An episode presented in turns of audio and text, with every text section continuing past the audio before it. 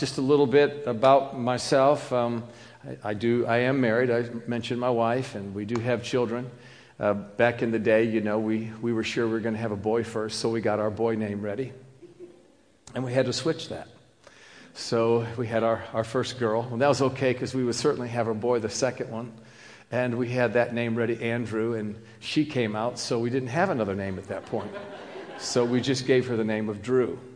And then we were done, but we felt like the Lord was impressing us to go ahead and have another child. And we didn't really, we weren't real spiritual with that for the first two. But the second, the third one, you know, we, we figured it has to be a boy. Why would he prompt us to have another girl? So for, for nine, nine months, you know, everywhere I went, I got people to agree with me and had them say boy three times. And then I found out how much faith they had when she came out. Her name's Chloe. So then we did the most practical thing we could do. We went out and bought a couple boys. They're white and fluffy, and they've been fixed so they don't know that they're really boys. And so again, I'm pretty much by myself, you know. Amen. Amen. You know, there's, there's things, you know, that I asked, uh, can, can, I, can I, no, you're not, you're not invited, Dad. This is a girl thing, you know. So anyhow, there's, there's, uh, there's lonely moments watching football games. And then if I want to be a part of it, I have to watch chick flicks. So I've seen every episode of Hannah Montana back in the day, you know. And, uh, but anyhow, it's, it's, it's wonderful. It's great to have our girls. And they're growing up now. It's, it's uh, wild that time just seems to fly by, doesn't it? Well, there's some things that we really want to share this morning. Before I do, I'll just make mention. I did bring some product out there. I want to explain. I always do wherever I go because the, uh, you know, the idea could be, well, here's the minister coming in trying to sell his product. Listen, the only reason why I've got it out there is I've learned over the years that you're not everybody's cup of tea. You know, some people go, okay, what you're sharing is exactly what I need. Other people are like, ah, it was all right. So, for those that really enjoy what you hear and feel like there's a connection, we have some material back there in case you'd like to get some more and continue to feed on that. All right? So, that's the reason why we bring it. Uh, I don't bring enough that it's going to change my life financially if we sold everything out there.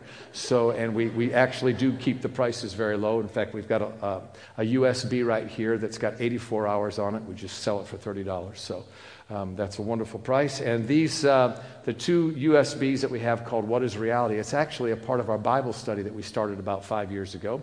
Because the Lord told me uh, six years ago to uh, go to Denver, Colorado. We'll probably be heading out that way this time next year and start a work. So I wanted to find out, you know, how I would do if I saw the same people every week. Because you can imagine if you travel like I do. I was just uh, last week, I was on the other coast. I was in the Pacific there, out, out there by uh, San Diego. This week I'm here. Next week I'll be back to San Diego. So, kind of going back and forth, you know, you see a lot of different people. Well, what if I saw the same people every week? You know, would they run? You know, would, they, would, I, would, I, would I kill them or would I help them, you know? So I started the Bible study, and the things that we share there about reality, helping people to recognize what really is real.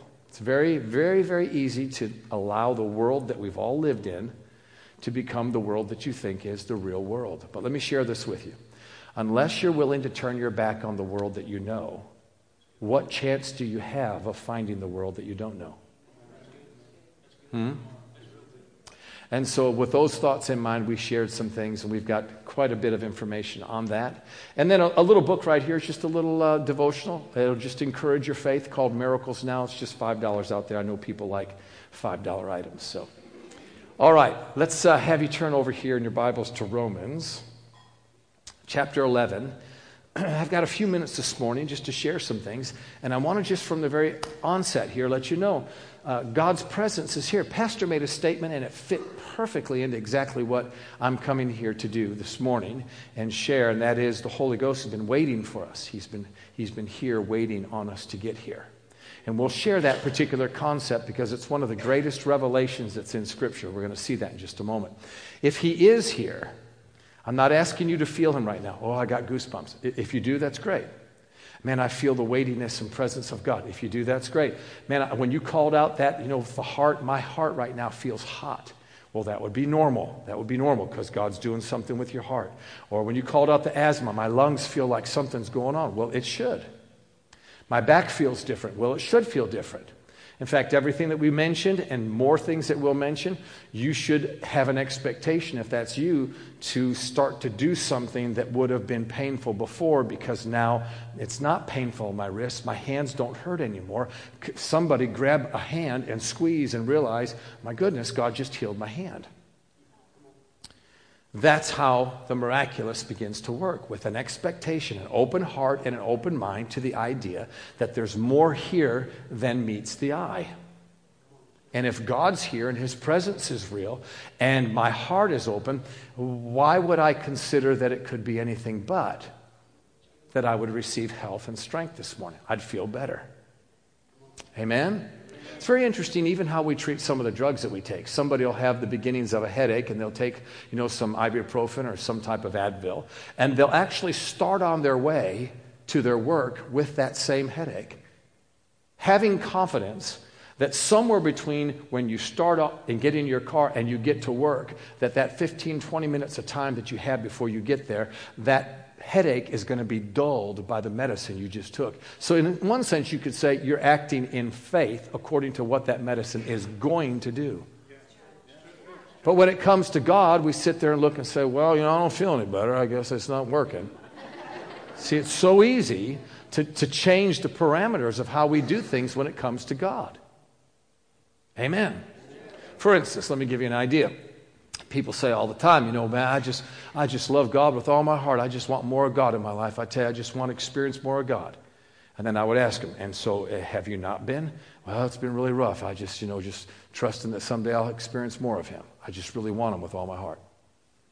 Well, that sounds really good and noble, but let me ask you a question. If you wanted a new uh, jet ski, if you wanted a new dress or outfit, if you wanted a new watch, if you wanted a new power tool, if you wanted a new golf club, and you didn't know that you really had the money to do it, like a Rubik's Cube, you'd go home if you wanted it bad enough, and you'd be pushing your money around, pulling your money around until you got all colors on all sides and said, I know how to do it. I can make it work. See, in this world, we'll do whatever we have to to make something work that we really want. So then, with God, the thought would be if we really want Him, how bad do we really want Him? Because if we moved heaven and earth, we'd have Him. Kind of difficult to not find somebody that's everywhere.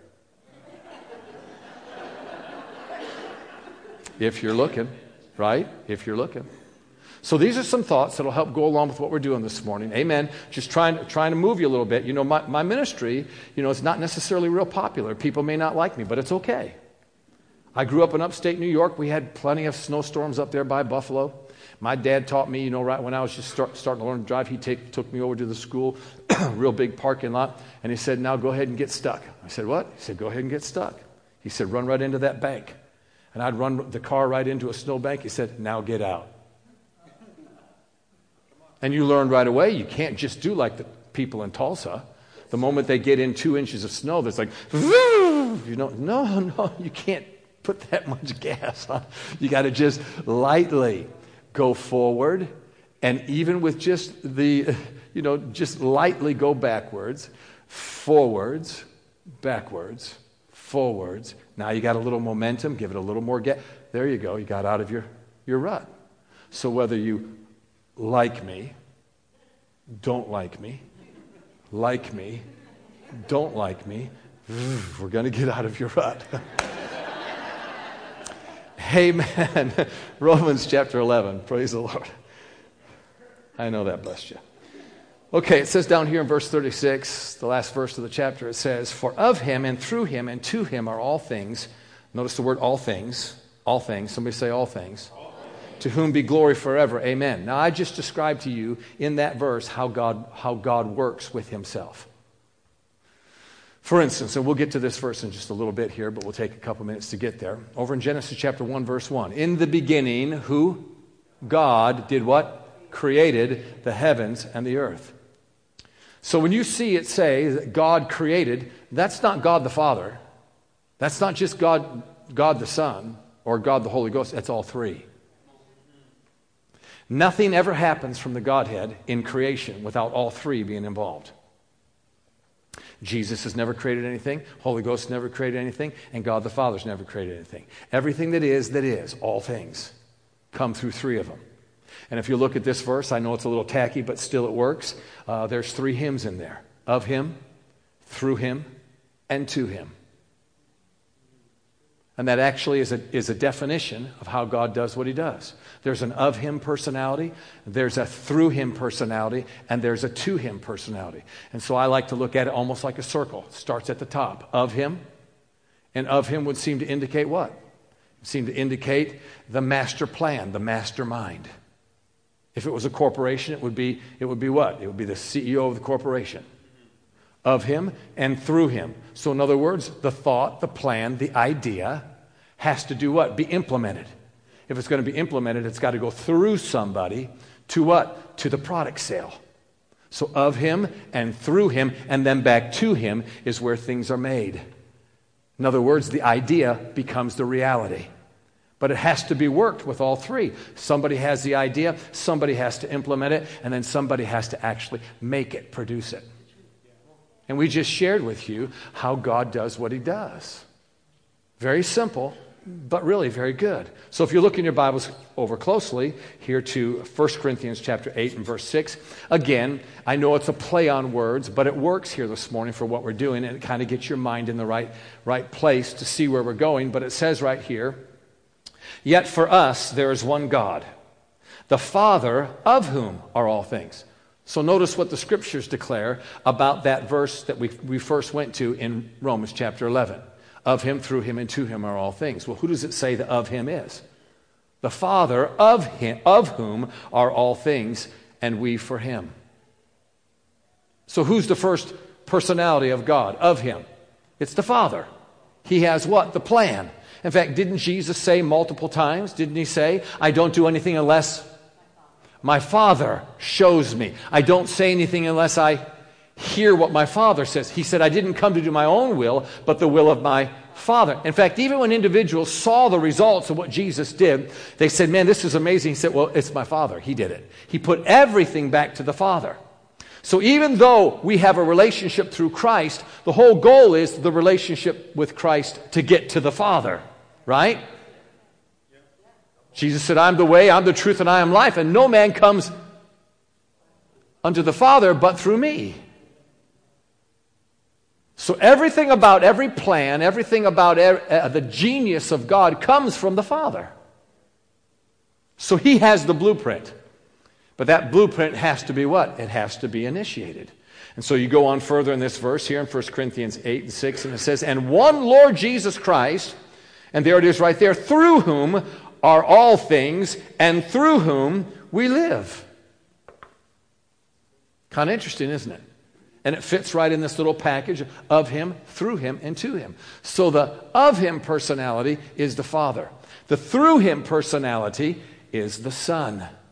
And didn't Jesus come to do what? He came to declare. John chapter 1, verse, 12, verse 18. He came to declare, reveal, make plain the Father.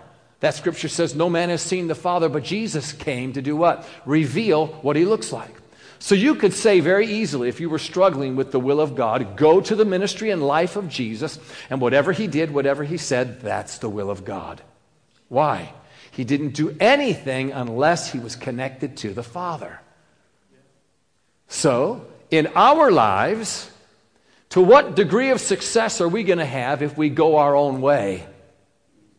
And the degree of success you'll have will be upon your ability and your ability only.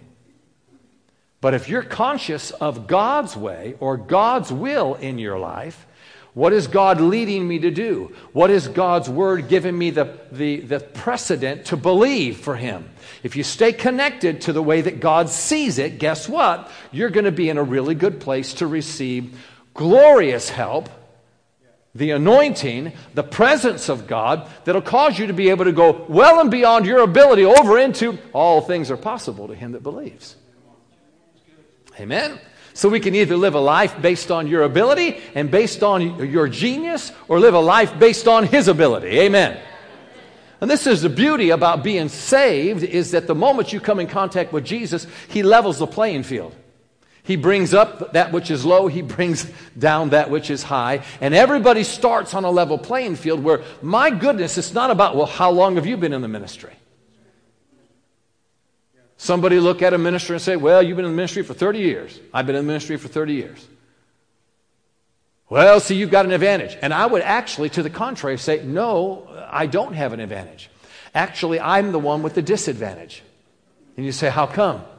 All right, let's say it like this if I've only gotten this far, but I've been at it for 30 years, what does it say that maybe I haven't been going in the right direction as much as I should be? I've been saved for 51 years. So, what's the possibility that I've read more, prayed more, studied more, gone harder after it for the last 30 years of my life in ministry and been saved for 51 years. And if I'm only here, you would think I would be way over here. So, what's holding you back?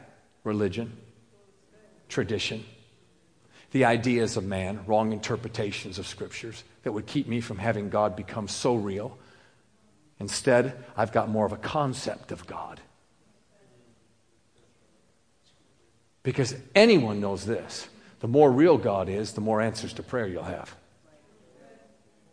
So then someone says, well, then how is it more advantage to me? If you haven't done as much study as I have, if you haven't spent as much time as I have, if you haven't done as much praying as I have, and you're where you are, then most likely you don't have as much to erase to get to a place where you can.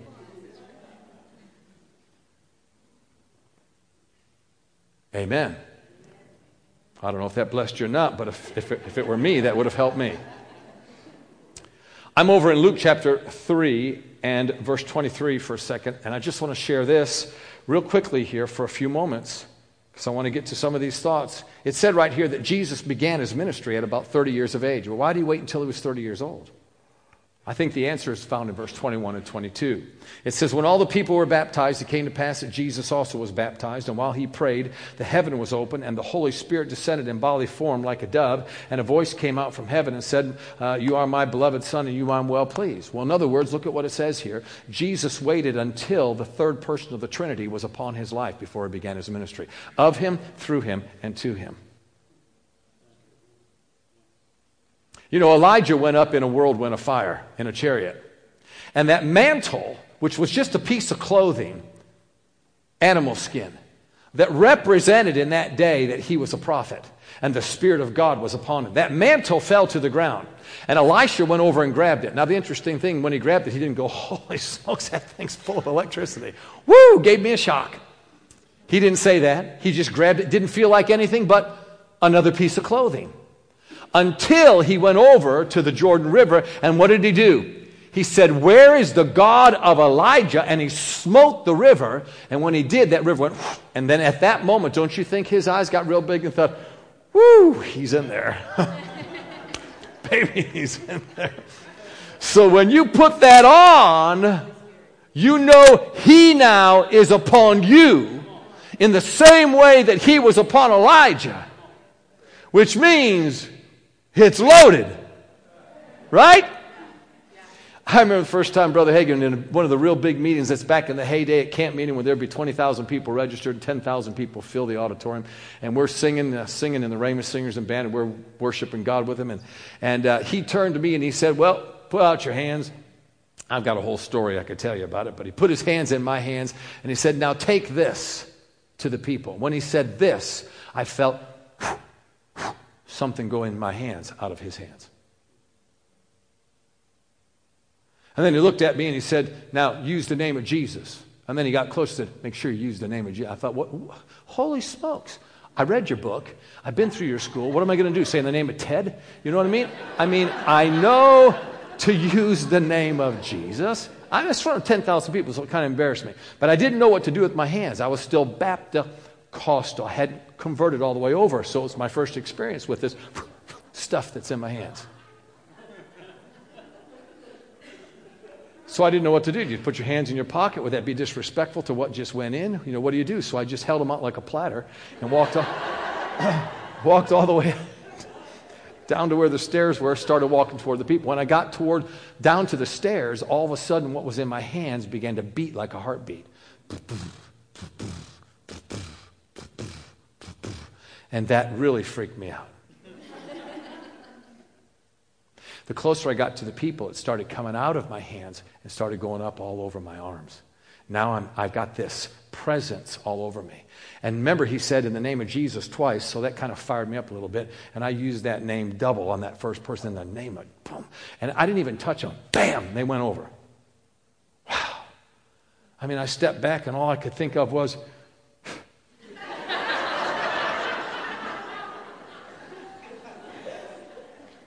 Seriously, at that moment, I thought, holy smokes, these babies are loaded. And what kind of confidence did that give you? Oh man, tremendous confidence. I started in Jesus, and they're just falling one after the other. Why? Because the more conscious you are of Him, the more confidence you have, and the manner in which you do what you do is in a manner of which will work. Well, I sure hope this works. I just don't know where He is. I sure hope He's on time. Hmm? I got to this one lady, I went to lay hands on her, and it wasn't just a pistol, it was a shotgun. It came out of my elbows. It didn't come out of my hand. And it went poof. Not only did she go down, the ushers went down with her. And I stopped for a moment, stepped back, and I said, Give me that again. That was awesome. Because the more real he is, the more effective you're going to be with anything. Think about it. If somebody asks you for a $5 bill and you know you have one, you just don't know where it is. You say, Well, I just need to look for it a little bit. Man, it's not on. No, I don't have it here, but I know I have one. Let me look. Let me look. Well, you're not helping them while you're looking. What happens if you can't find it? Or what happens if they ask you for a five and you don't have even a five? You got to say what? Oh, I can't help you. I wish I could. But what if you got 500 and they ask you for five? You say, You sure that five's all you need? You need a 20? Here, take a 20. It's not going to hurt me at all. Take a 20. That'll bless you. You'll have 15 more than you need. How would you give that if you know you have it? In a manner in which what? In which it would actually be released real easy. That's how the Holy Ghost works. So Jesus had to do what? He had to be confident that he had something before he started his ministry. Now, guess what happens to him next? He's just had his ordination service. He thinks he's going down to the Jordan Cafe with his relatives to have a few cappuccinos. And God diverts him and says, No, follow me. And he follows him. Where am I going? You're going into the wilderness. You got any food there? No, actually, you're going to be hungry for about 40 days. Why?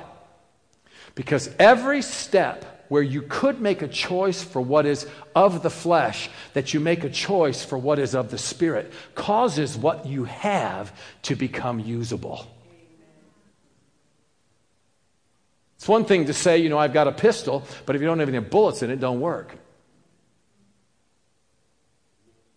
It's one thing to go buy something that has the wrapper on it, but it takes forever to get it off before you can use it. Jesus was filled with the Spirit, but as far as using that presence, it came, notice, he came out of the presence of the wilderness in the power of the Spirit which means he's very conscious of it, he's very aware of it, and he's able to release it now. Why? Because every step you make toward the Spirit is a step where you stir up that life that you have. So look at the progression of Jesus beginning to work with whom? The Holy Spirit. Now I want, to, want you to turn over and show you how this works over to Genesis chapter 1. And we're going to look at verse 2. We probably won't do much more than to just say a couple of words about this and then minister to a few folks. Who in here has had the problem with the heart? Did that register with somebody that was in here? Had a problem with the heart. You've been, actually, there's a, a little bit of nervousness in you or fear, wondering what it might be. Anybody here?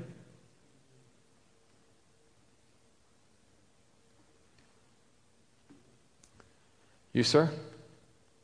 Well, isn't it wonderful to know from this point on you won't have any more of those palpitations. You won't have to worry about it, and you won't have to have any fear as to what your outcome is. Amen. And I could thump you in the heart to make that just be that much more special, but you've got it right now. Amen. Amen. So you got a long life. Praise the Lord. Anybody uh, register to you as far as asthma, lungs, tightness of breath. Got a, light, a lot of light on here so I can see the whites of your eyes. huh? As far as asthma. Now, I've done this for so long, people come up to, up to after the service and go, Well, that was me. And you know, I'm, I'm kind of, you know, I'm, I'm New Yorker, you know, so we're, we're kind of just in people's faces. I've said many a time, So you let me stand up there and look like an idiot? And now you want me to like you so much, I'm going to pray for you? And then they get all nervous and say, Well, I do love you enough, I'll pray for you. But if that's you with asthma, you might as well get healed unless you like it. If it's your friend, that's okay.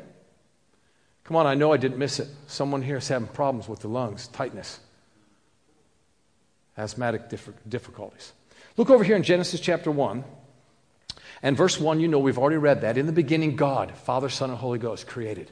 Now, this is really interesting. Verse 2, God does what? He gives us um, a mention of one of the divine personalities. Now, I've always thought what that would mean is it would be Father, Son, Holy Ghost. But isn't it interesting? He mentions the Holy Ghost first. Doesn't that cause anybody to just kind of get your thought process going? Why would he mention the Holy Ghost first? Well, this is so beautiful because Jesus said before he left, He said, It's to your advantage that I go, that I would send the Holy Ghost. So who's he going to leave us here with?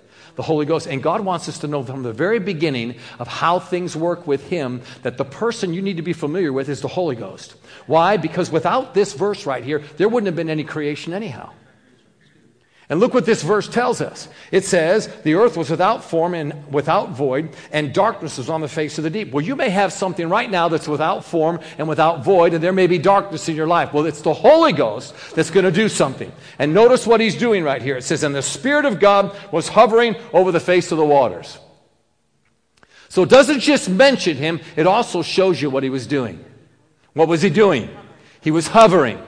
The word hover means to brood. The word brood means to incubate. And so, in other words, incubation, you understand that. A, a hen hovers or broods over the eggs to do what? To hatch them. And what does that hen provide? Warmth, heat, life. So, what's the Holy Ghost been doing while I'm preaching? Hovering, Hovering providing warmth, heat, and light. Now, let me help you with this because we've got a lot of squirrely thoughts out there. And I realize, you know, some people, you know, run with some of these thoughts forever. But folks, you know, say right in the middle of getting nowhere, they'll say, well, I believe I received my healing. I'm just waiting on the manifestation. Well, you can't find that in the Bible. Somebody made that up because they were, they were too proud to admit that they just didn't believe anything at all. Because notice if that were correct, what you're saying. My belief is right. I'm just waiting on the Holy Ghost. Pastor said it here this morning. He's been waiting on us. And look at what this scripture does. Is verse 2 before verse 3? Well, I asked a stupid question, but of course it is. What's in verse 3? Jesus stepped forward to say, Light be. And what happened? He believed he received, but he was waiting on the manifestation.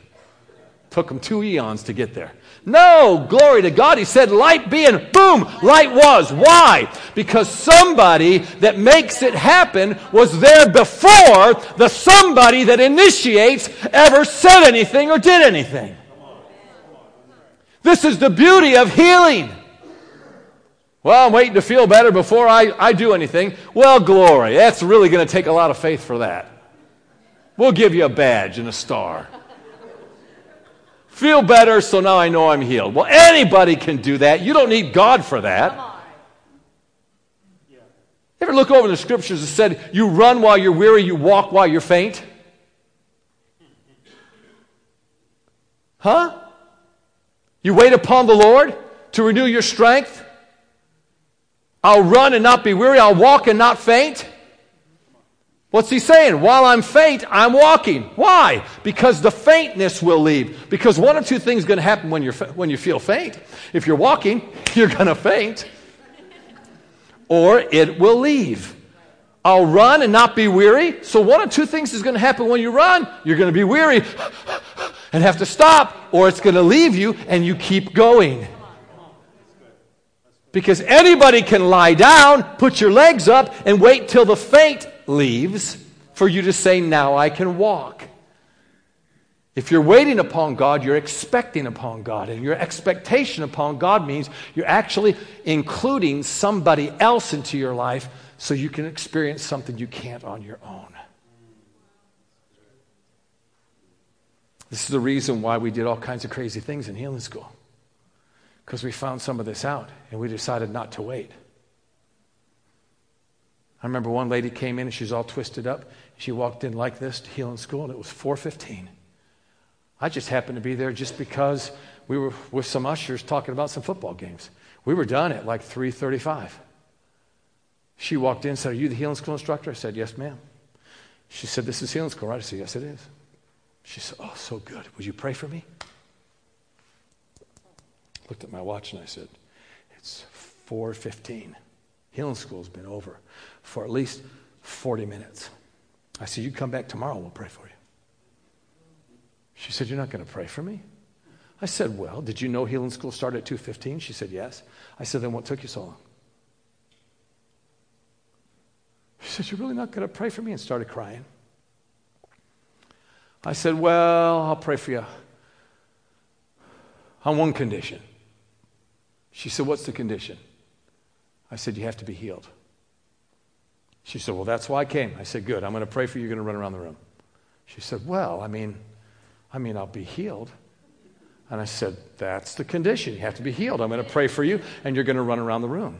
She said, Well, you know what I mean. I mean, I'll be healed. And I looked at her and said, Not only are you late, but you're messing this whole thing up. I said, Can you get your brain in neutral? Now, that's the funnest thing in the world to tell somebody because she's like, I think so. and I said, Are you there? She said, I think. I'm almost there.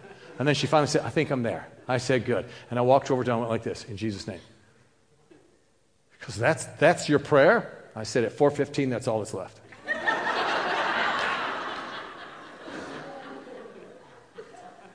And then I grabbed her hand and I took off running. And I literally dragged her halfway around the room. She was screaming bloody murder screaming, afraid, hurting, whatever. I just started running. Halfway around the room, the power of God hit her. She straightened up. I watched her back go crack, crack, crack, crack, crack, crack, crack, crack. Took off, outran me to the, to the, to the, where we started. Completely. What were you banking on? I put all my trust in the fact that somebody had been there before I got there. That somebody was waiting on somebody to move that person into a place of faith.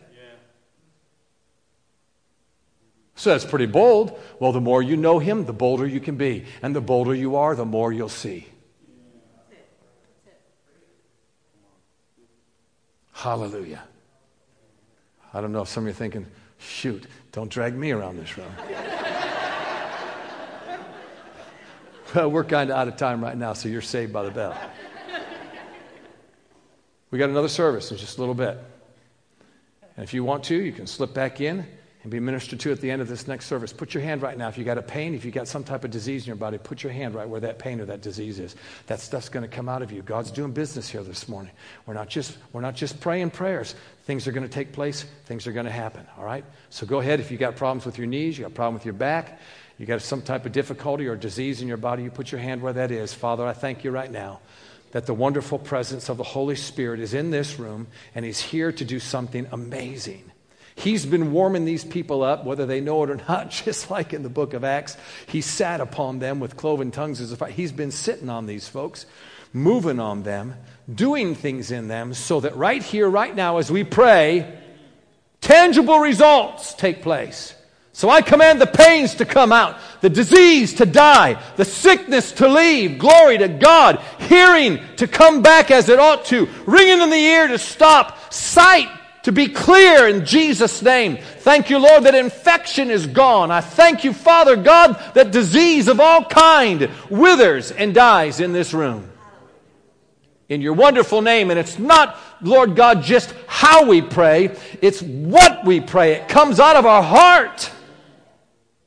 And there's a connection with this wonderful presence called the Holy Spirit. And in Jesus' name, amen. Lift your hands as Pastor comes. Amen. Father, we thank you so much for what you're doing this morning.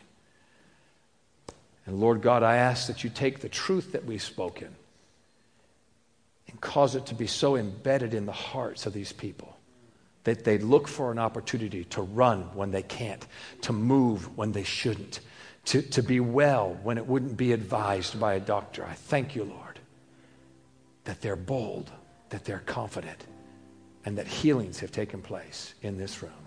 Jesus' name. Amen.